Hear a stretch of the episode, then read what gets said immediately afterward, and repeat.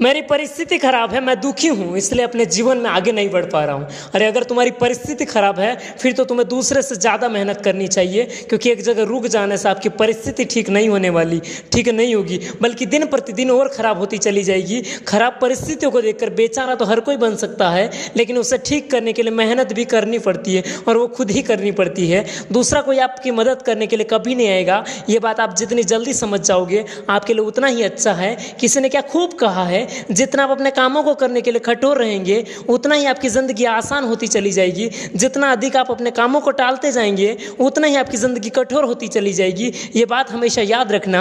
ज़िंदगी में हमेशा वह आपको कभी नहीं मिलेगा जो आपको चाहिए। ज़िंदगी में आपको वो मिलेगा जो आपको हर हाल में चाहिए। दोस्तों, ये दुनिया का कड़वा सच है कि जितनी तेज़ी से तुम सफलता को पाने के लिए भागोगे, उतनी तेज़ी से लोग तुम्हें अपना बनाने के लिए भागेंगे। जिस चीज़ को बदलना आपके बस में है ही नहीं, उसके बारे में सोच कर अपना समय बर्बाद करने का कोई मतलब नहीं, लेकिन जिन सपनों को पूरा करने में आपकी हिम्मत है जिन सपनों को पूरा करने में आपके अंदर हिम्मत है, उस काम में खुद को झोंक दीजिए, और यही जीवन का सार है।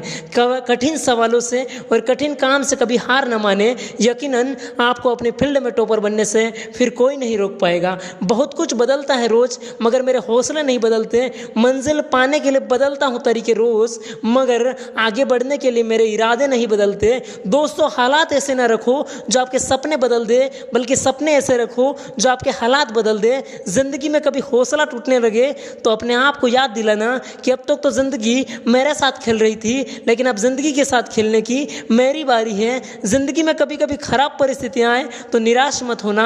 ये बात याद रखना कि हर खराब परिस्थिति आपको एक नए रास्ते पर लाकर छोड़ देती है और उस रास्ते को पार करने के बाद अंत में खूबसूरत जीवन और सफलता हासिल होती है। केवल 22 साल की उम्र में आईपीएस ऑफिसर बनने वाले साफिन हुसैन कहते हैं कि जब भी आपको लगे कि आप चारों ओर से घिर गए हो और आपके पास कोई ऑप्शन ही नहीं बचा है, उस वक्त याद रखना कि यही वो पल है जहाँ से आपकी तकदीर बदलने वाली है। अभी अगर परिस्थिति आपके खिलाफ है तो याद रखना कि आपकी वैल्यू बढ़ने वाली है।